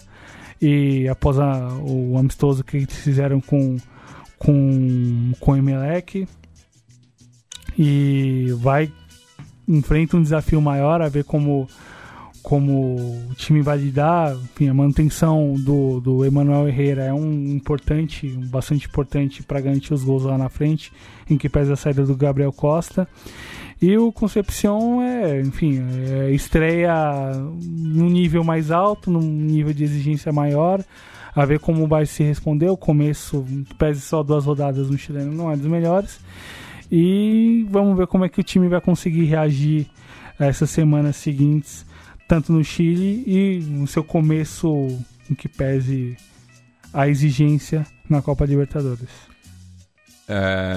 Passemos agora para o quarto grupo, com o Peñarol como cabeça de chave, mas tendo o Flamengo aí como outro campeão, assim como a LDU, né? Então, um grupo aí que reúne 7 títulos de Libertadores, mais 5 do Peñarol. E o San José de Oruro correndo por fora, né? Tendo aí a altitude como trunfo, né? O Flamengo. Ou a LDU também, né? Então, pro Flamengo, ó, vê como tá fácil a situação. Visita a LDU em Quito, São José em Oruro e o Peñarol, que é sempre difícil jogar lá em Montevidéu. Lembrando daquela batalha campal. Na verdade, quase não teve batalha, porque o Flamengo foi todo pro vestiário, né? Mas... Então, acho que pro Flamengo vai valer muito a capacidade técnica dos seus jogadores mais importantes. O Abel ainda tem problemas para acertar a equipe e como pensa de jogo em relação com os jogadores que tem para conseguir cumprir. Sabe que vai ter problemas já logo de cara contra o São José e Oruro, e não é só altitude, é uma equipe... Parece ter perdido o Ray Reynoso de bom nível, a nível local, logicamente. Tem um atacante que é uma referência histórica no clube, que é o Carlos Salcedo, um bom fazedor de gols. É um cara a se tomar cuidado. E, enfim, e para os jogos na altitude vai ter que tomar muito cuidado, principalmente para que isso não prejudique saldo de gols para os jogos no Rio de Janeiro. Para o Peñarol vai valer bastante a capacidade de condução de elenco do Diego Lopes. O retorno do Gaston Rodrigues é importante, vem fazendo bons jogos e gols nesse começo de uruguaio. Apesar da saída do Maxi Rodrigues, uma goleada, né, por 5-0 diante o Rampla Juniors. E é o líder, né, do campeonato, com 100% de aproveitamento. Claro, empatado com o Cerro Largo e o Progresso ainda, mas o Peñarol tem 6 gols de saldo. Aí já ganhou a partida de estreia contra o Defensor no Luiz Franzini. Uhum. O próprio San José tem altitude, que é uma arma indireta para a equipe, o Salcedo com os gols, um time que é bem montado, que é dado pelo Clausen depois da saída do Villegas para a seleção principal. O Peñarol, como eu havia comentado, do Gaston Rodrigues, a saída do Maxi Rodrigues é uma perda importante. Mas volta o outro Maxi Rodrigues, né? Que jogou no Grêmio, jogou anos atrás. Universidade de Chile. Universidade de Chile, enfim, rodou bastante. Revelado pelo Wanderers. Sim. Enfim, a ver como será esse semestre com jogos no campeão do siglo com maior regularidade. Tem o Viatti como um referente no ataque, né? Ainda o Lolo Stoyanov e o Ceboja Rodrigues, né? Intermináveis. E o Vikingo Novik também ali. Sim. E tem um quase xará meu, é o Matias com H Pintos, jovem zagueiro aí de 19 anos. A manutenção do Formiliano é importante, que é bom zagueiro. E o Peñarol, ele passa por uma coisa que o Flamengo passou nas últimas edições, né? Que é esse drama da fase de grupos. Sim. O Flamengo foi eliminado em 2012, 14 e 17 na fase de grupos. E ano passado conseguiu passar adiante. Enquanto que o Peñarol, desde 2011, né? Não consegue, não jogou a Libertadores de 2015. Mas então foi 12, 13, 14, 16, 17 e 18. Sim. 6 edições que o Carboneiro não sabe o que é jogar oitavas de final. E algumas de forma bastante dramática, como foi em 14, no grupo que tinha com o Emelec, ficou por 1 ponto. O Emelec sempre dando trabalho pro Peñarol e pro Flamengo. Pois é. E a outra em 2018, 2017 no grupo com o Palmeiras, quando o Palmeiras passou junto com o Tucumã. E acho que a IDU, a manutenção do Gabarini é um bom alento, é um goleiro que conseguiu se firmar lá jogando bem. A IDU fazia tempo que não jogava Libertadores, né? Vinha mal no Equador, sim, né? Vinha jogando Sul-Americana nesses últimos anos. Mas oscilando bastante, né? Sim. No ano passado voltou pras cabeças bem... Sendo campeão no ano do Centenário. No ano do Centenário, enfim, com uma grande marca pros comandados do Repeto. Destaque por Anderson Júlio, que é um dos bons atacantes. O Thiago, que é bom volante. O Orejuela, que jogou no Fluminense e ainda segue por lá. O Pejerano, bom zagueiro. O Gabarini, enfim, a gente já acabamos de citar, um goleiro que se formou de vez, é um dos ídolos da Enteada Blanca. E projetando esse grupo, Flamengo com... Ele deu não jogava desde 2016 e antes disso a última que tinha jogado foi 13 e ficou na pré-Libertadores. E chegou nas oitavas de final só em 2011, porque em 2009, lembrando, naquele grupo com Palmeiras e Colo-Colo, Palmeiras, Sport e Colo-Colo, também ficou na fase de grupos. Sim. E olhando para a projeção desse grupo em relação aos classificados, acho que Flamengo e Penharol. Eu ainda acho que a LDU é mais favorita que o Penharol. Sério? É. Bom, Tá equilibrado, assim, Sim. Mas acho que o Penharol tem a chance de quebrar essa marca infeliz de não conseguir superar a fase de grupos, e tem a chance num grupo que é acessível para ele ainda assim. O grupo E é similar, né? São três equipes de bastante camisa contra um azarão, né? Uhum. O Atlético Mineiro e o Nacional já campeões, o Cerro Porteño, a equipe que mais vezes disputou a Libertadores sem conquistá-la, né? E nem chegar na final também. Talvez a maior semifinalista da história da Libertadores. Né? Mas que tem esse trunfo agora, né? Que é a La Nueva Oja. Sim. Ano passado já classificou-se, né, às oitavas de final, sendo eliminado pelo Palmeiras. Pelo Palmeiras. Tava no grupo com o Grêmio, com, né? Com o Grêmio. E o Atlético Mineiro, por tudo que a gente já falou, né, volta aí a Montevidéu para enfrentar a terceira equipe uruguaia. Aí o Nacional tem algum problema no Parque Central, de repente o Centenário tá inviável para ter jogo e joga de novo no... Olha, imagina só. O Stanzini, pô, é quase mandante já. E o Zamora, mesma coisa em relação ao Deportivo Lara, né? Não dá para saber muito, né, como vai lidar. Já tem aí 5 jogos no campeonato venezuelano, 3 vitórias e 2 derrotas. Quem dera é o Carabobo. É o Carabobo, com apenas uma derrota, né? 12 pontos ao todo. Tá um campeonato bem equilibrado, né? Porque do Carabobo até a Portuguesa, né, que é o 8º colocado, são 5 pontos de diferença. Sim. Enfim, o campeonato venezuelano que foi inchado, né, tá com 20 times agora. 8 passam para a segunda fase. Mas, enfim, não vejo aí o favoritismo do Galo pelo elenco, e o Cerro Porteño vindo atrás, assim. Eu olho mais pelo momento de incerteza que o Nacional passa, lógico, um momento, mas as cornetas são fortes nos ouvidos do Eduardo Domingues, a forma como o time se remontou, com bons nomes, mas precisam ter tempo para encorpar, se tornar um time forte, competitivo de fato. O Cerro tem ainda uma situação de incerteza em relação ao começo dessa temporada. O Beira ainda vem tentando acertar a equipe, que ainda é criticada por não conseguir jogar bem. Saiu com um empate agônico contra o Olimpia na rodada do Paraguai, no seu último final de semana. Penúltima, isso. E, enfim, vai com mais incertezas, mais dúvidas do que certezas para essa fase de grupos da Copa Libertadores, onde o Atlético sai como um favorito, um nome mais destacado. Mas o Cerro também junta, né? Tem a experiência aí do Aedo Valdez, sim, Julio dos Santos, o Amorebieta, né, venezuelano basco, o Munhoz no gol, Diego Turino para garantir os gols. E tem aí algumas promessas, né, como o Ovelar, Azamendia, que é um 11 tremendo lateral, né?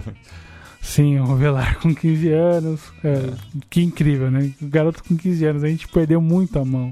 Foi, essa geração, né, perdeu muito a mão. E um outro destaque é o Azamendia, ótimo lateral esquerdo, que já vinha sendo observado pelo Profe Osório, que acabou saindo agora na seleção paraguaia, e que o Berizzo deve chamá-lo mais vezes projetando a Copa América. Um lateral de bom nível, já tinha jogado a Libertadores no ano passado, fez gol contra o Palmeiras no jogo da volta. Um lateral com boa potência física, bate bem de fora da área, marca bem, mas apoia melhor. E em relação a esse grupo, Atlético e... Ainda assim, aposto no Nacional. Eu acho que o Cerro tem mais time. Uhum. Até conseguiu manter a base do ano passado, enquanto que o Nacional está começando quase do zero. Praticamente do zero, uhum. né? Já o grupo do Palmeiras, citado, né? Tem o São Lourenço, que perdeu agora há pouco para o Argentino Júnior no Ergogassômetro por 3-2. O Almirão deve cair, hein? Pô, mas já? Pois é. O São Lourenço, que é o antepenúltimo colocado, mas pode terminar essa rodada na rabeira. Pois é. Porque tem um jogo a menos, né? O jogo com o Colón foi adiado por conta de um problema de saúde do plantel sabaleiro, sim. mas pode ser ultrapassado por Patronato e Belgrano, que brigam contra o rebaixamento nesse final de semana, ainda com um jogo a fazer. Mas justamente o argentino era o lanterna e passou essas três equipes na rodada. O Júnior, campeão colombiano, né, afastou um pouco aí aquele mal-estar pelo vice-campeonato da Sul-Americana, mas perdeu bastante peças, né? O Jalan Barreira, o maior deles. O Gonçalves, que veio ao Fluminense. Mas começou bem o campeonato colombiano, né? Tá na terceira colocação, 15 pontos, 3 atrás do Milionários, que é o líder, e enfrentando aí as equipes tradicionais do país, né? Conseguiu uma vitória em Cali contra o América, sim. empate com o Santa Fé em Bogotá, venceu o Tolima, que foi o campeão do Apertura em Ibagué por 2-1, já tinha vencido na Superliga. Bateu o Independiente Medellín em Barranquilla, então teve bons testes aí, né, no começo do ano, então Tiburón é perigoso. Se bem que o Palmeiras ano passado venceu as duas, né? E o Palmeiras estreia lá. Novamente na cancha do Júnior. Olhando pros colombianos, a chegada do Matias Fernandes deve aportar bastante. Fez gol semana passada, o primeiro gol dele pelo Júnior. E o próprio Matias Fernandes? Matias Fernandes, chileno? Exato, ele mesmo. E, enfim, acho que pode aportar bastante. Talvez não no mesmo nível do Jalan Barreira, mas, enfim, deve compor bem aí a minha cancha. A manutenção do Théo Gutierrez e do Luiz Dias são boas notícias pelo quadro do Tiburón. O próprio começo de colombiano dá bons sinais. A ver como vai se apresentar para os jogos seguintes na Libertadores, para ir no jogo com o Palmeiras. O San Lorenzo vive problemas pesados, acho que quando havia o Biagio no comando técnico, o time já não conseguia apresentar bom futebol, jogava mal, perdia jogos, perdia muito em sequência. Chegada do Almirón com boas ideias, com um jeito diferente de jogo, mas que não consegue dar a resposta. O time ainda não venceu com ele no comando. E a pontuação, já que o promédio segue, vai para baixo em relação ao que pese as boas campanhas recentes do Ciclone no Campeonato Nacional. Não tanto, porque tá fazendo a projeção pro ano que vem, tá em 13º, tá na metade da tabela, né? Sim, sim. E, enfim, o problema vai ser na temporada seguinte. Pois é. Daí sim. Lá vamos nós de novo chamar o Ricardo Caruso Lombardi para salvar a lavoura. Mas enfim, o Miron ainda tem tempo para tentar se reajustar essa equipe, que acho que deve conseguir até antes de ser demitido. Já se fala muito disso lá pelos lados de Boedo. E o meu garante já comentou, acho que destaque bastante pelo que o Pautasso vem fazendo com o elenco. É um time a ser observado com cuidado. Que eu tenho a sensação, observando o Palmeiras jogar, o elenco talvez já enfastiado. Já, beleza, ganhamos, mantivemos a base, reforçamos, mas a gente não consegue apresentar bom futebol, um futebol melhor, diferente desse que é apresentado em boa medida, porque o técnico pensa futebol assim, e aí você não espera o Felipão para montar times ofensivos com uma ideia de jogo ofensivo, isso não vai acontecer, independente do time que ele tem à mão, seja um Palmeiras horroroso como era de 2012, seja um Palmeiras tecnicamente bom como é esse, muito bom como é esse. E acho que vai depender bastante da capacidade, não só de decisão do Dudu. A entrada do Goulart aporta bastante e deve talvez melhorar o rendimento ofensivo, que não é bom. E aí, não só a despeito do centroavante, que é péssimo, e do seu reserva, que é tão ruim quanto, como o time vai funcionar ofensivamente para ainda esses caras, e para ainda o próprio Dudu, que, enfim, vai ser ainda mais visado nesse semestre. Mas projetando em relação ao nível do grupo, deve passar Palmeiras e... Eu arrisco o Júnior. Eu arrisco o São Lourenço ainda assim. Já o grupo do Atlético Paranaense, né? Tem o Boca Juniors como cabeça de chave, o Tolima, campeão do Apertura na Colômbia, e o Jorge Wilstermann, campeão do Apertura na Bolívia.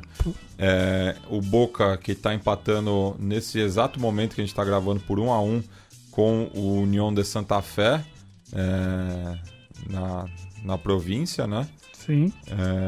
Só puxar aqui a escalação, ver se está com uma equipe mista ou se está com o que tem de melhor, porque já quer garantir também a presença na Libertadores ano que vem o quanto antes, né? Vendo aqui a escalação, tá mesclado, né? Tá jogando com Andrada, Izquierdos, Nandes, Vija, Ábila, Zarate. O Tevez entrou ao longo do jogo, o Benedetto tá no banco. Tá aí, é um time... um misto aí que o Alfaro botou em campo, né?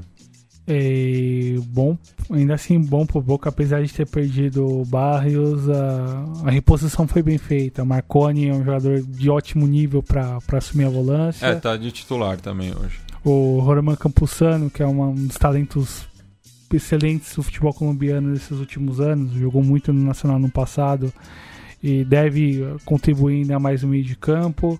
Manutenção do Vidia é excelente, do próprio Pavon, se ele conseguir... Vai recontar o Tolima, né? Pois é, se ele conseguir recontar o ótimo nível que ele apresentou até meados da Copa do Mundo, vai contribuir bastante. O Andrada com mais tempo de cancha, com mais entrosamento com a zaga, já é uma boa notícia para a segurança defensiva do Boca. O Esquerdos chegou muito bem. A manutenção do Nandes é um excelente, algo muito importante. Ele estava sendo sondado no Cautio, né? Sim, quase fechou com o Cagliari. E, enfim, a ver como o Alfaro pensa em montar o elenco, a equipe para a estreia. E o Atlético Paranaense acho que vai para... a gente não tem o que falar em 2019, né? Segue com essa estratégia de disputar o Campeonato Estadual com o Sub-23. Colocou o Anderson Plata, que veio do Independiente Santa Fé, para jogar, né? Sim. Ele que teve poucos minutos, né, no Campeonato Brasileiro do ano passado, então tá jogando aí nesse começo... Uhum. de temporada, mas o Marco Ruben, por exemplo, que veio para o lugar do Pablo, tá ainda se preparando, até porque é mais veterano, né, para aguentar a maratona de jogos.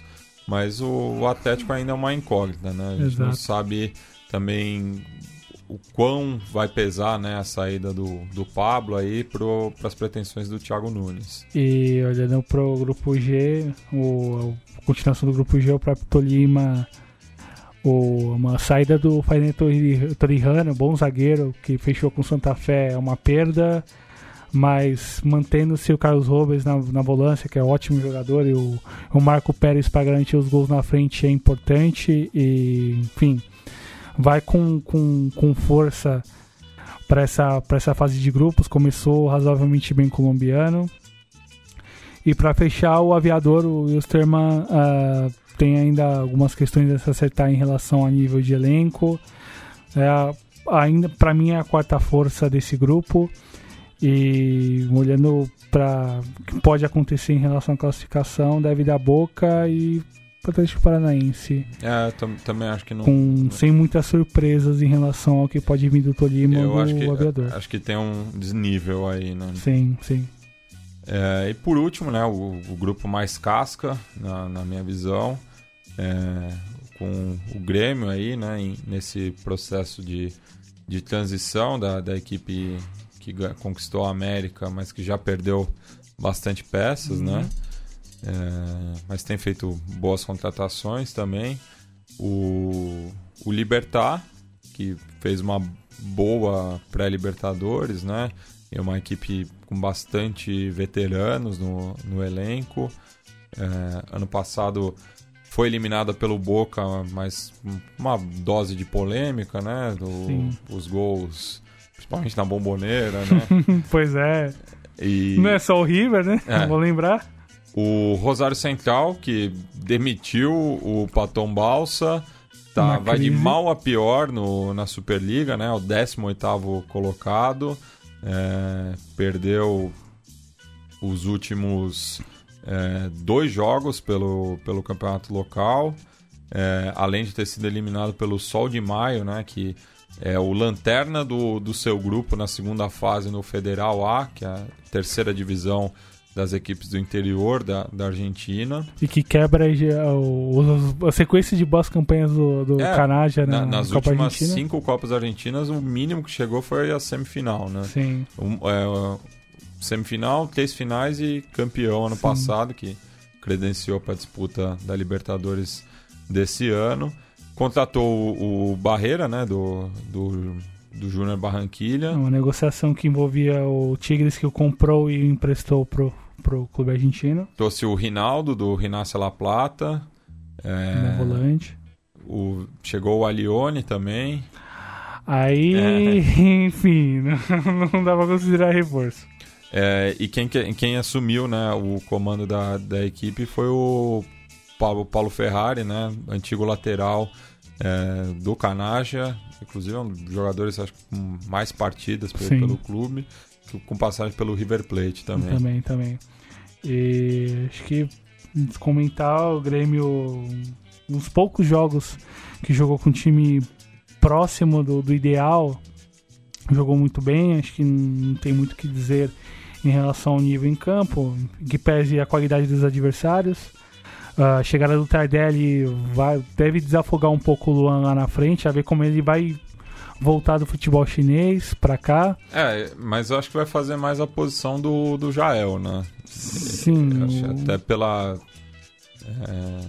já não tem aquela mobilidade de antes, né? Acho que vai ser mais um homem de referência na, sim, frente. Ou talvez o André, né?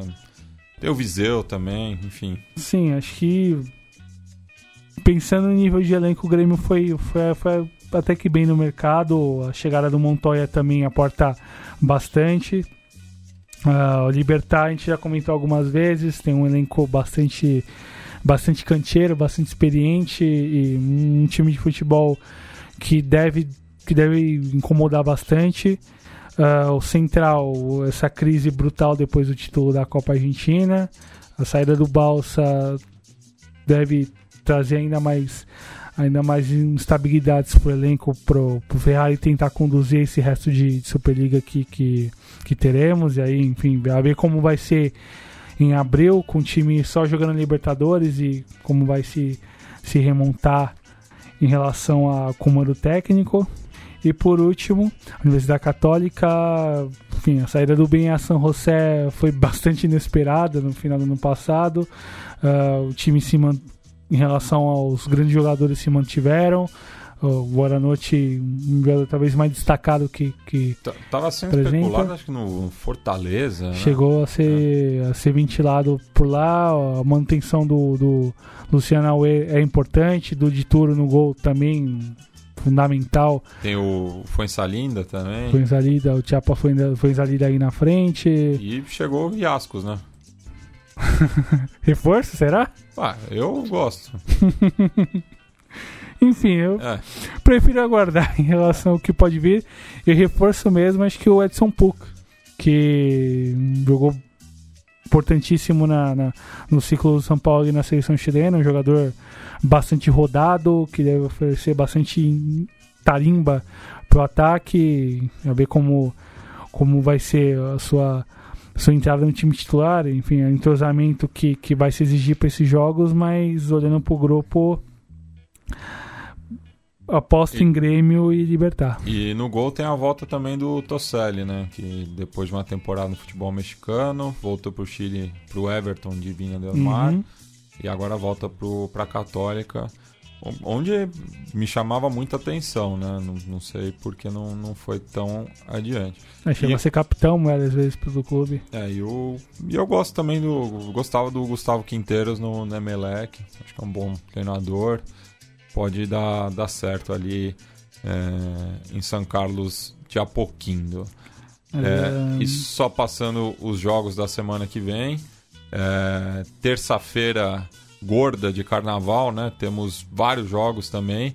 Às 19h15 o Melgar recebe o São Lourenço em Arequipa, enquanto que o Olímpia visita o Godoy Cruz em Mendoza, o mesmo que o Flamengo em Oruro contra o San José.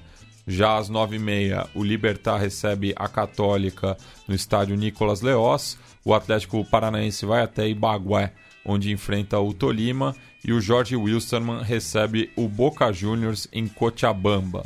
Na quarta-feira, dia 6, o Palestino recebe o Inter, provavelmente em São Carlos de Apoquindo, né, para manter aí a cábala.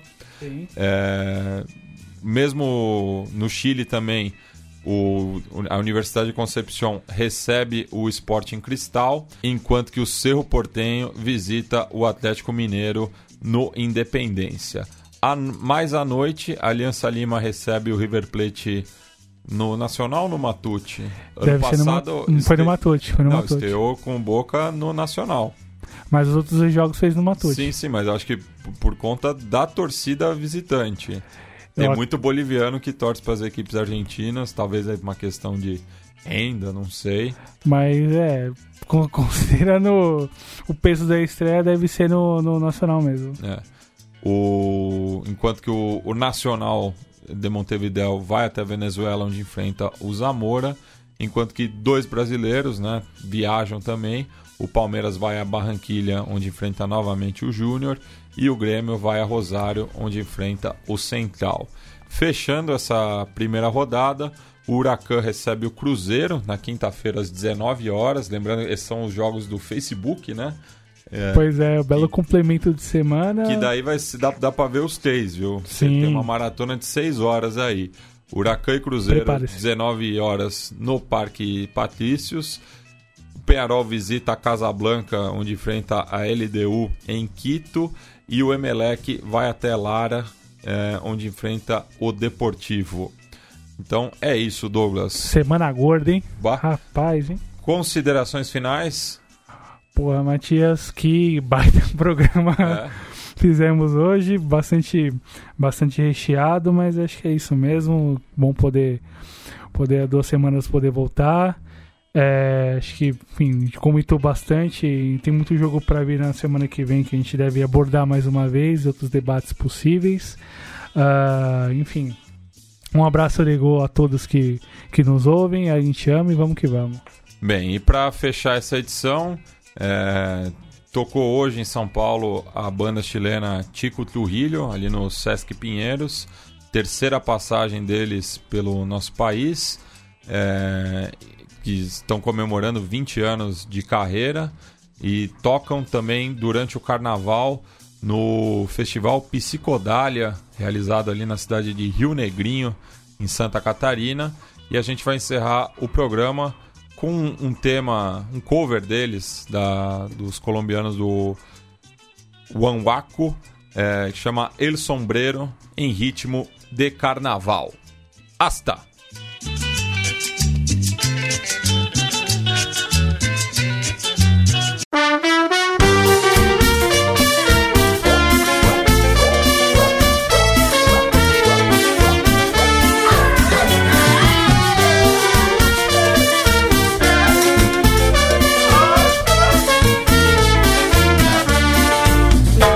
Sombrero de guano, una bandera, quiero una guayabera y un son para bailar. Quiero un sombrero de guano, una bandera, quiero una guayabera y un son para bailar. Cuando llega el carnaval... pena y yo me voy a bailar solito con mi morena. Quiero un sombrero de guano, una bandera, quiero una guayabera y un son para bailar.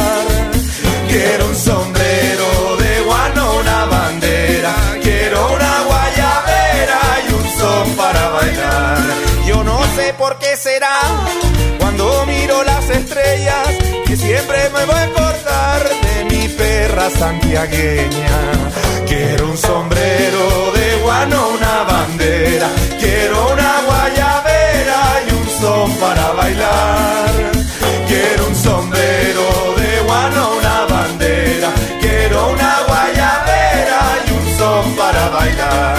Mi sombrero y mi tambor y mi linda guayabera son las cosas que yo tengo para gozar la noche entera.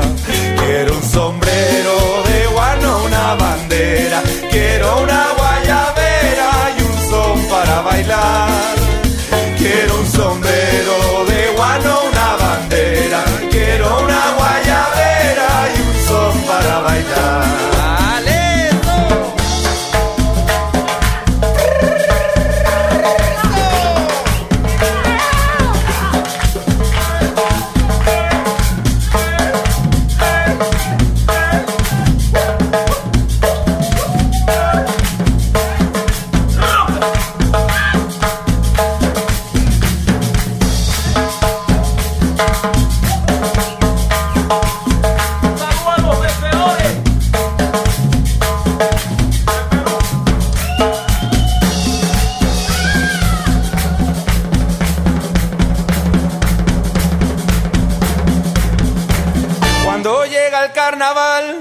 Acaban todas las penas y yo me voy a bailar solito con mi morena. Quiero un sombrero de guano, una bandera, quiero una guayabera y un son para bailar. Quiero un sombrero de guano, una bandera, quiero una guayabera y un son para bailar. Yo no sé por qué será, cuando miro las estrellas, que siempre me voy a acordar de mi perra santiagueña. Quiero un sombrero de guano, una bandera, quiero una guayabera y un son para bailar. Quiero un sombrero de guano, una bandera, quiero una guayabera y un son para bailar. Mi sombrero y mi tambor y mi linda guayabera son las cosas que yo tengo para gozar la noche entera. Quiero un sombrero de guano, una bandera, quiero una guayabera y un son para bailar. Quiero un sombrero de guano, una bandera, quiero una guayabera y un son para bailar.